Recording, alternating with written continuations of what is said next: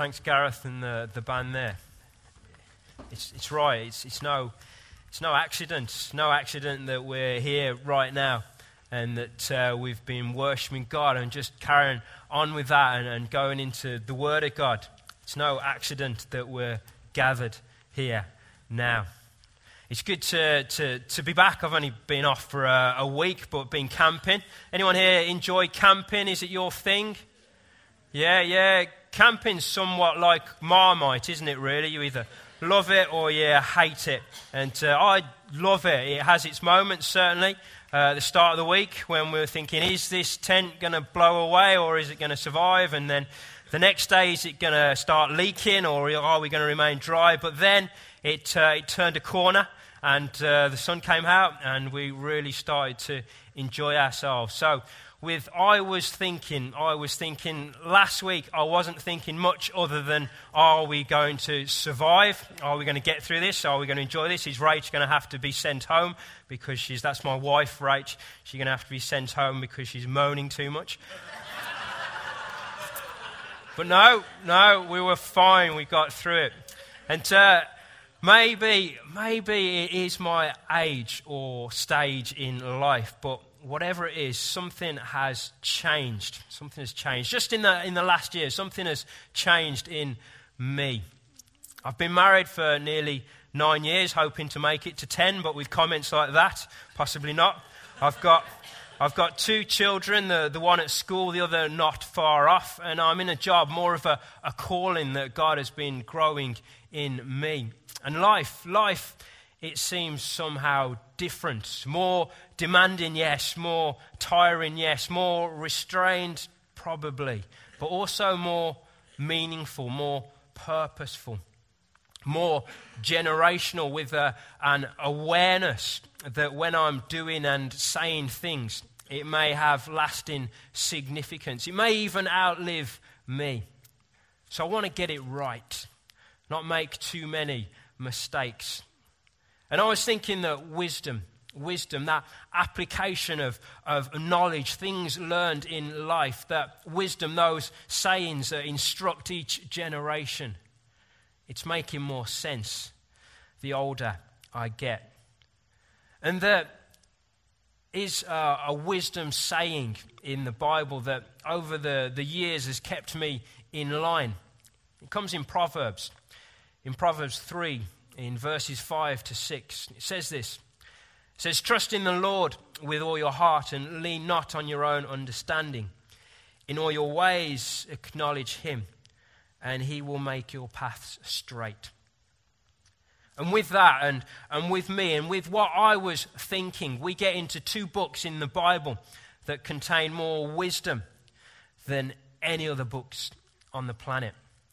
Proverbs and Ecclesiastes, they, they sit together, they follow on one to the other in our Bibles. And that's where we're going with this. We're going to see where they come from. We're going to ask how we read them, and then move with something more personal. And I'm going to speak into a selection of, of wisdom sayings that have instructed me that I now feel in, in some way in, in my life. I've learnt them and I've lived them out. So, where do they come from? The story of the books of Proverbs and Ecclesiastes have their beginnings back in 2 Chronicles when a, a young man succeeded his father to the throne of Israel. David had been an extraordinary king, a, a warrior king. His son Solomon would be different. And having offered uh, a thousand burnt offerings on the bronze altar before the Lord, that night, that night, God appeared to Solomon and said to him, Ask for whatever you want me to give you. You can read it in 2 Chronicles 1, verses 1 to 12. And Solomon answered God, and, and he said, Give me wisdom and knowledge that I may lead this people. For who is able to govern this great people of yours? Let's just say that was the right answer because God gave Solomon wisdom and knowledge, and then he gave him everything that he hadn't asked for wealth, riches, and honor, such as no king who was before him ever had, and none after him would have. Wisdom. Wisdom. And you, and you, you see it in Solomon's reign. It says that the breadth of his understanding was as measureless as the sand on the seashore. Greater than all the men of the east, greater than all Egypt. That he spoke 3,000 proverbs that his songs numbered a thousand and five, that he described plant life. He taught about animals and, and birds, reptiles and, and fish, that men of all nations came to listen to Solomon's wisdom.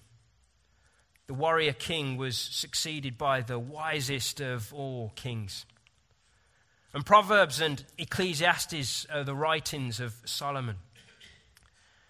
But there's also sadness sadness in this story. Because these two books have a, different bias, they have a, a different feel, the emotions you, you go through as you read. Proverbs is full of hope and, and embracing of life, to live it to the utmost of character and integrity. Ecclesiastes is empty of hope, coming from a place of loss and regret. Proverbs is, is full of meaning. Ecclesiastes has this repeated word meaningless, meaningless, meaningless. And you think, why? Why the, why the contrast? What happened to, to Solomon? Wisdom, wealth, riches, and honor. He had it all. But his character, his integrity was consumed by it. Solomon became king in 970 BC, and he wrote and compiled most of what we now call the, the book of Proverbs early in his reign. In contrast, Ecclesiastes was written by Solomon probably around 935 BC, not long before he died. And as he looked back, as he looked back on his life, he knew that he had lived most of it apart from God. And it's written with an attitude of humility and repentance. He hoped to, to spare his readers the, the bitterness of making the same mistakes. Proverbs and Ecclesiastes are like bookends, and along that shelf are, are books recording Solomon's life. It isn't all written down, it doesn't have to be. There's enough there to know what happened, that it went wrong. It went wrong for Solomon. And for me, that is one of the, the marks of the, the Bible that it is authentic, it is human, and yet of God. And God doesn't remove the, the failures, the, the disappointments, the, the doubts, the, the despair. He gives us His word straight. And being human, that's what we need. That is what we can relate to. So, how do you read? How do you read these two books? For me, you read them slowly, slowly, a, a verse at a time. You rest with them. You, you turn each wisdom saying over in your head and you place it in your own life. Something that has happened to you in your experience. Maybe it is happening now. And you let it, you let the wisdom saying question you, your attitude, your emotions, your decisions. You see the foolish, their ways, and, and you ask, Is that me? Then you side with the, the truth. You follow the way of the, the wise. And that's where we're going. There are 31 chapters in Proverbs, 12 in Ecclesiastes. We're not doing all of them, that would be a killer, honestly. We're going with the, the verses, the verses that have spoken to me recently. And if, having heard these verses, having turned these over together, you think, I want to read more, then that is it. Because God will speak to each of us personally as we read Proverbs or Ecclesiastes for ourselves. And I have to say, I have to say, when it comes to wisdom, it isn't the most exciting thing I've ever spoken on. It isn't a laugh a minute. It's often very challenging, sobering to our thinking. But there is guidance, there is humor, there is fullness as we live out these wisdom sayings in our own lives. Wisdom, then. Wisdom. Where does it begin? Maybe not. Maybe not where we thought. Not with love, not with compassion, but with fear. Fear.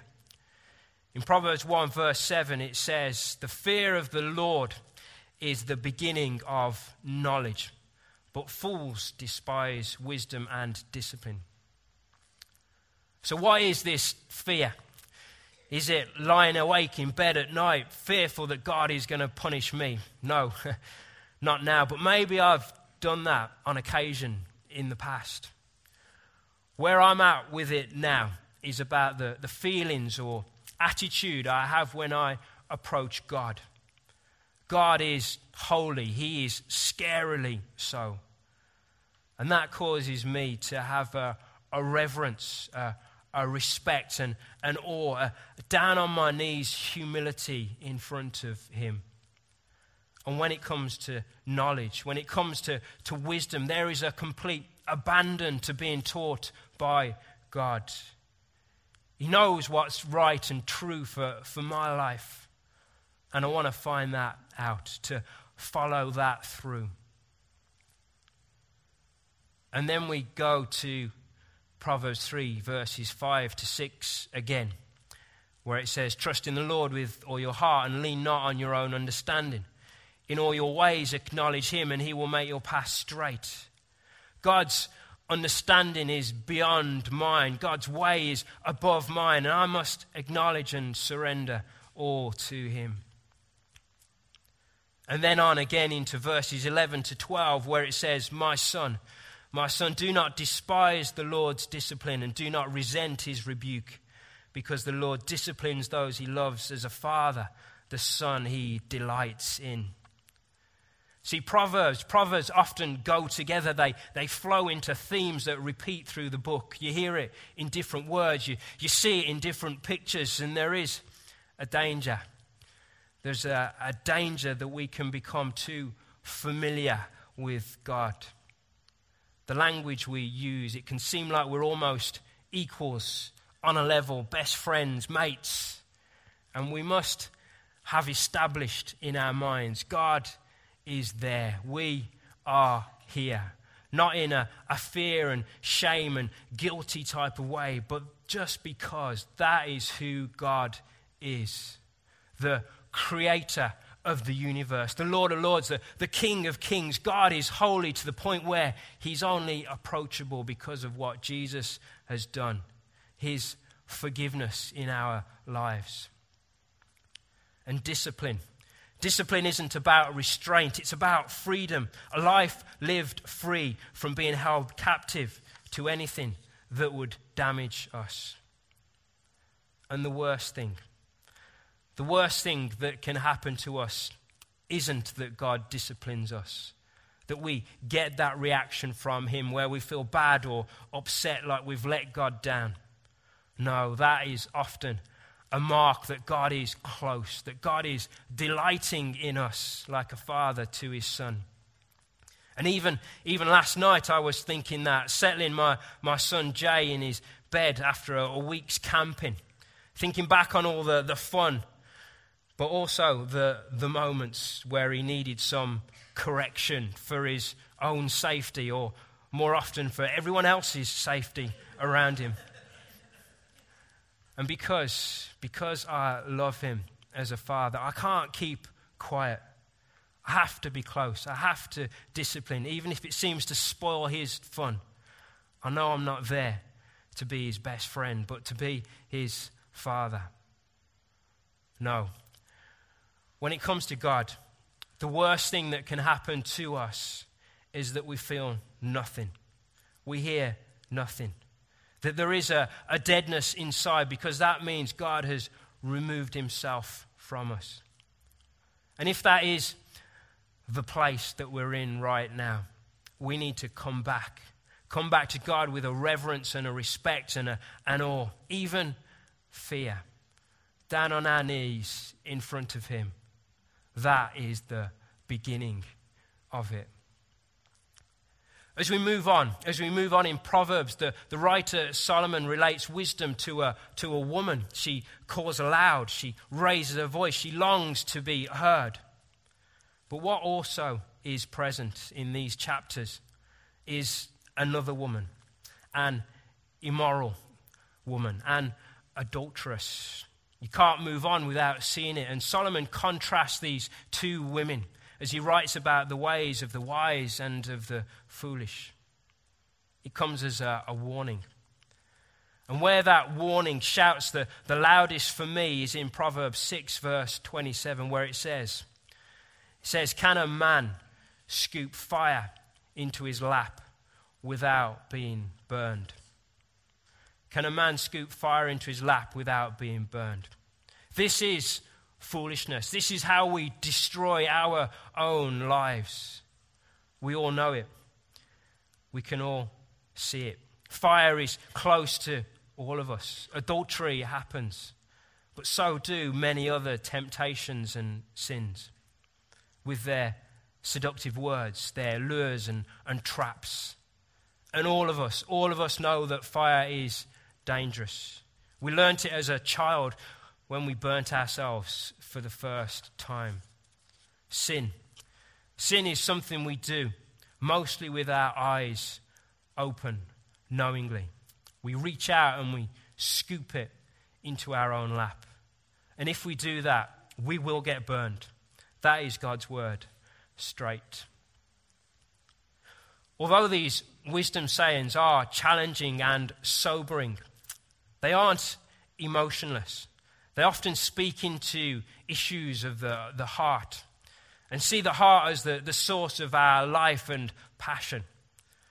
Another wisdom saying that over the years has kept me in line comes in Proverbs 4, verse 23, where it says, It says, above all else, guard, guard your heart, for it is the, the wellspring of life. Guard your heart. Don't be careless with it. Because this is the, the source, this rhythm that keeps beating out this incredible physical but also soulful engine that sustains us.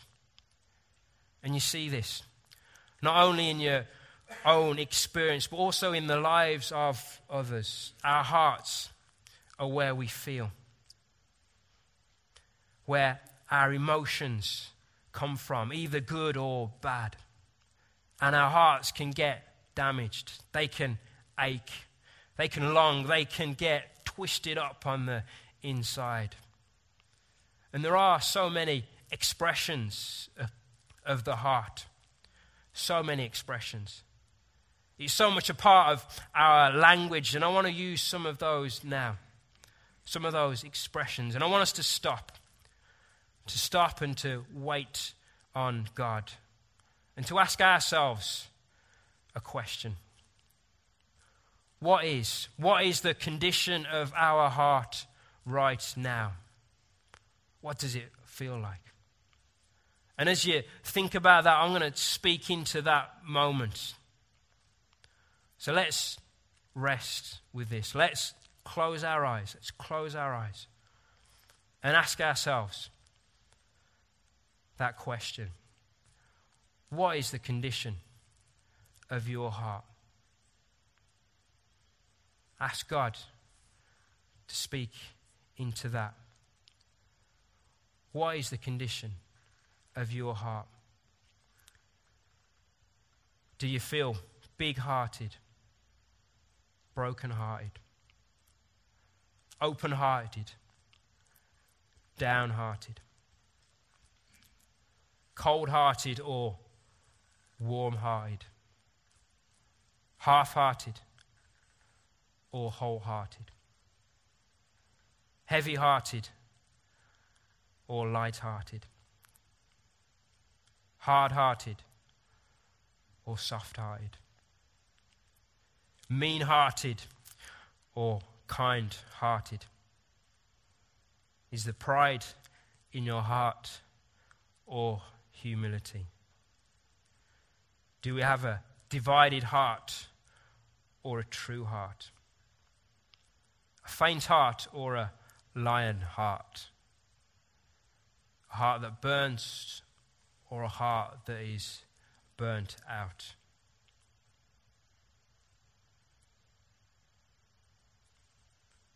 Let's open our eyes now. Think about it, that question. What is the condition of your heart? I regularly do think about it. I regularly put my heart before God and say, God, God, through your Spirit, minister into my heart because I want my heart to beat with God's heart. Godly emotions, godly desires. And it is essential. It is essential that we deal with our hearts because whatever is in your heart is rising. It's rising all the time. It will come out. It is the, the wellspring, the, the source of life. It is lifting and, and surfacing, coming out of our mouths, out of our lives, spilling over into our relationships, into this community, into this church.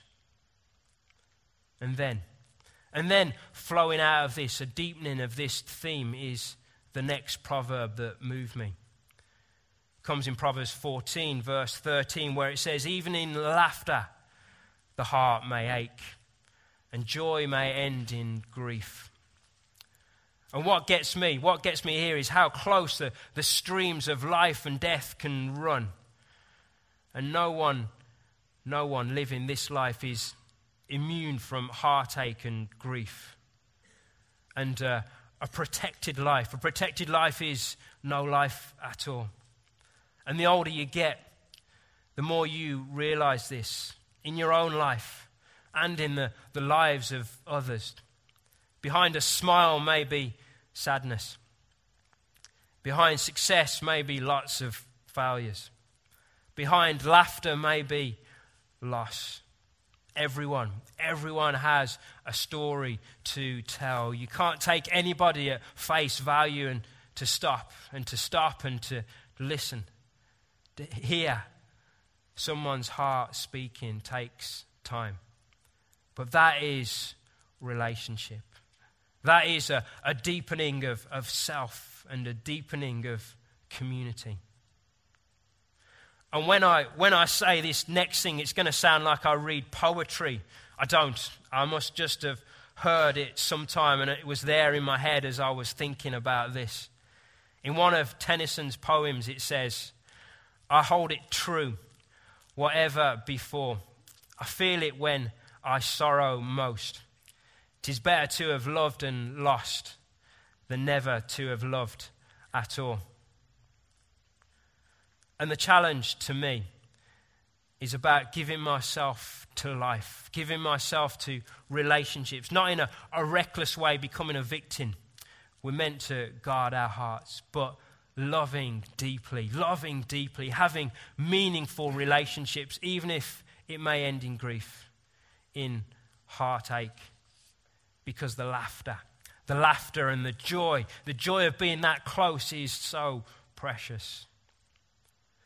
These are questions of the heart, and we have to rest with them, give them some time. But the wisdom sayings, they come one after another after another. And what we're doing here is too fast. It's too fast. Wisdom sayings should be read one a day, like taking your, your vitamin C tablet, not 10 in 30 minutes. But that's the time that we've got.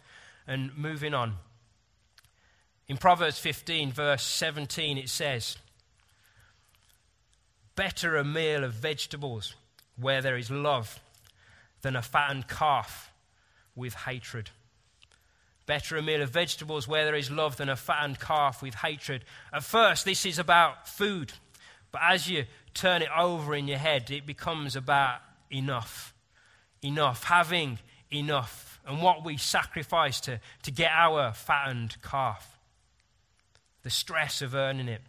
Of working round the clock to achieve it. Relationships that get pushed to their limit. Character and integrity that gets lost. And the question here is what is our fattened calf? Because there will be something in all of our lives, something that puts us on the edge. And they aren't necessarily bad things, wrong things. It could be right, it could be meaningful, but it's beyond what God is saying and doing in our lives. And for me, for me, if God intends something for us, then it will flow out of love it will flow out of relationship. It will strengthen you and those closest to you. But if it is a fattened calf, it will be doing damage. Damage in you, damage in your relationships, and the frustration of those closest to you as you continue to pursue this may turn it to hatred. Better the vegetables, better the vegetables, the, the healthy diet with love than the fattened calf, the unhealthy with hatred. And to be able to hear when God is saying, Stop, stop, enough, no more. And moving on again, relationships. Proverbs says a lot about relationships and how we should speak. In Proverbs 18, verse 21, it says, The tongue. The tongue has the power of life and death, and those who love it will eat its fruit. And I have to stop there when I'm reading that. And I think, this, this tongue here, what I say, what comes out of, of my mouth, it can speak life or it can speak death. That is powerful. But we know it. We know it, don't we?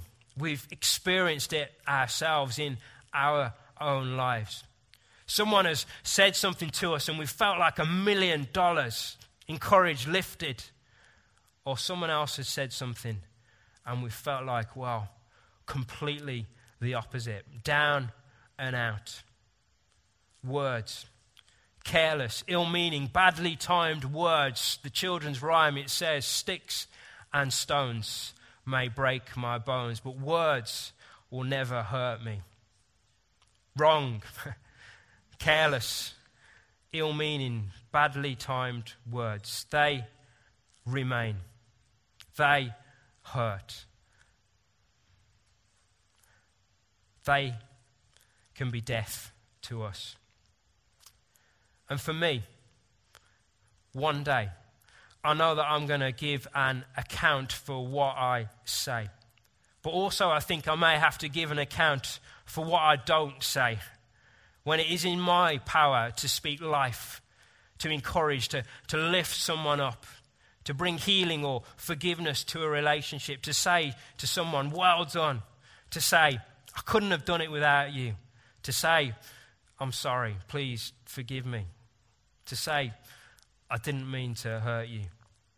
I want those moments, not getting it wrong all the time, upsetting lots of people, but having the chance to be vulnerable, to be humble, to speak life. And then with this theme, we flow into Proverbs 27, verse 5, where it says, Better, better is open rebuke than hidden love. And on into verse 6, where it says, Wounds of a friend can be trusted, but an enemy multiplies kisses. Relationships, meaningful relationships require honesty. They require trust. They require us to be big enough to hear it when we get it wrong, when we're out of line, and then to be able to live differently as a result. They also require us to have the courage to speak into someone's life, to say, Look, I'm not sure how you're going to hear this, but I say it with all humility. I think what happened there was wrong. I think you crossed the line. I think you may have upset someone. I think you may be getting into something that may damage you or your family. This is discipleship. These conversations going on among us, using our tongues to speak life to each other. This is when a Christian community starts to become all it should be. And we can call each other my brother, my sister. And it can save us because our brothers and sisters see things that we don't see. And we need them speaking into our lives. That is it. That is Proverbs done too fast with a lot that hasn't been said. It's left unfinished. So maybe read it for yourselves. Maybe one wisdom saying a day with your vitamin C tablet. But then, then there is Ecclesiastes. And because of time, and to be honest, Ecclesiastes, well, I'll explain as we go. Solomon wrote Ecclesiastes at the end of his life. And it isn't a, a book that you read when you're feeling down. It may just finish you off. But there is, there is an importance to this. And Solomon wasn't trying to destroy all hope. He was directing our hopes to the only one who could truly fulfill them. Knowledge, relationships, work, and pleasure, all these temporary things, must be seen in the light of what is eternal. And Solomon gives us a, an overview of all that he had experienced. And in Ecclesiastes 3, verses 1 to 8, you get this, you get this sense of time, this passing of the years. It says, There is a time for everything, and a season for every activity under heaven. A time to be born and a time to die, a time to plant and a time to uproot, a time to kill and a time to heal, a time to tear down and a time to build, a time to weep and a time to laugh, a time to mourn and a time to dance, a time to scatter stones and a time to gather them, a time to embrace and a time to refrain, a time to search and a time to give up, a time to keep and a time to throw away, a time to tear and a time to mend, a time to be silent and a time to speak, a time to love and a time to hate, a time for war and a time for peace. Then, in Ecclesiastes 3, verses 12 to 13, and this is what really gets me. It goes on to say, God has made everything beautiful in its time. He set eternity in the hearts of men, yet they cannot fathom what God has done from beginning to end. God has put in all of us the desire to, to know Him. He has set eternity in our hearts. Then, then as Ecclesiastes goes on, you get this repeated word meaningless, meaningless, meaningless. And something in me completely goes against that word, meaningless. And you know, I think it's meant to. It's almost as if I can't remain here with the wisdom, with the, the sayings of the wise, with Solomon. Because for all of his wisdom, he got it wrong lots of times. He lived much of his life apart from God.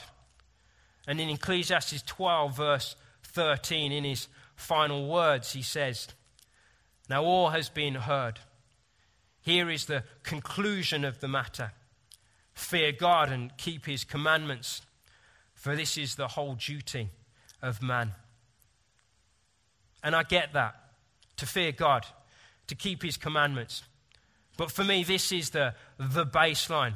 This is what we shouldn't go below. Even at our worst moments, when we're having a downer, if we're still feeling God and keeping His commandments, we won't go too far wrong. But it isn't living. See, wisdom sayings can, can only get us so far. They can show us how to, how to live right, how to have character and integrity. They can prevent us from, from making mistakes. But let's be honest, it isn't everything. It doesn't make me come alive. And we've also got to remember Solomon wrote Ecclesiastes about a thousand years before Jesus had set foot on the earth. Before Jesus had said, I have come that they may have life and have it to the full. God has put in all of us the desire to know Him. He has set eternity in our hearts. Then, with Jesus, He made that possible, that relationship. And when we accept Jesus as our Lord and our Savior, that is when we really start living. That is when meaningless, meaningless, meaningless is left behind because a life without God is, in the end, meaningless. That is what Solomon realized in his last days. But a life lived with God, making the, the decision to follow Jesus, suddenly becomes the most meaningful thing that we've ever done. Wisdom can only get us so far. But Jesus, Jesus, He releases us into the fullness. He releases us into who we're meant to become and what we're meant to be doing. life isn't meaningless. Not if we live it right. Not if we're living with God, if we're, we're following Jesus.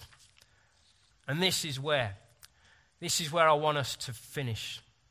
Not with uh, another wisdom saying, because I started by thinking these wisdom sayings are making more sense the older I get. But even in doing this, I finish by thinking, Jesus. Jesus, He is the way, He is the truth, and He is the life. And wisdom sayings, they can only get us so far, but it's in Jesus that we experience the life that God made for us.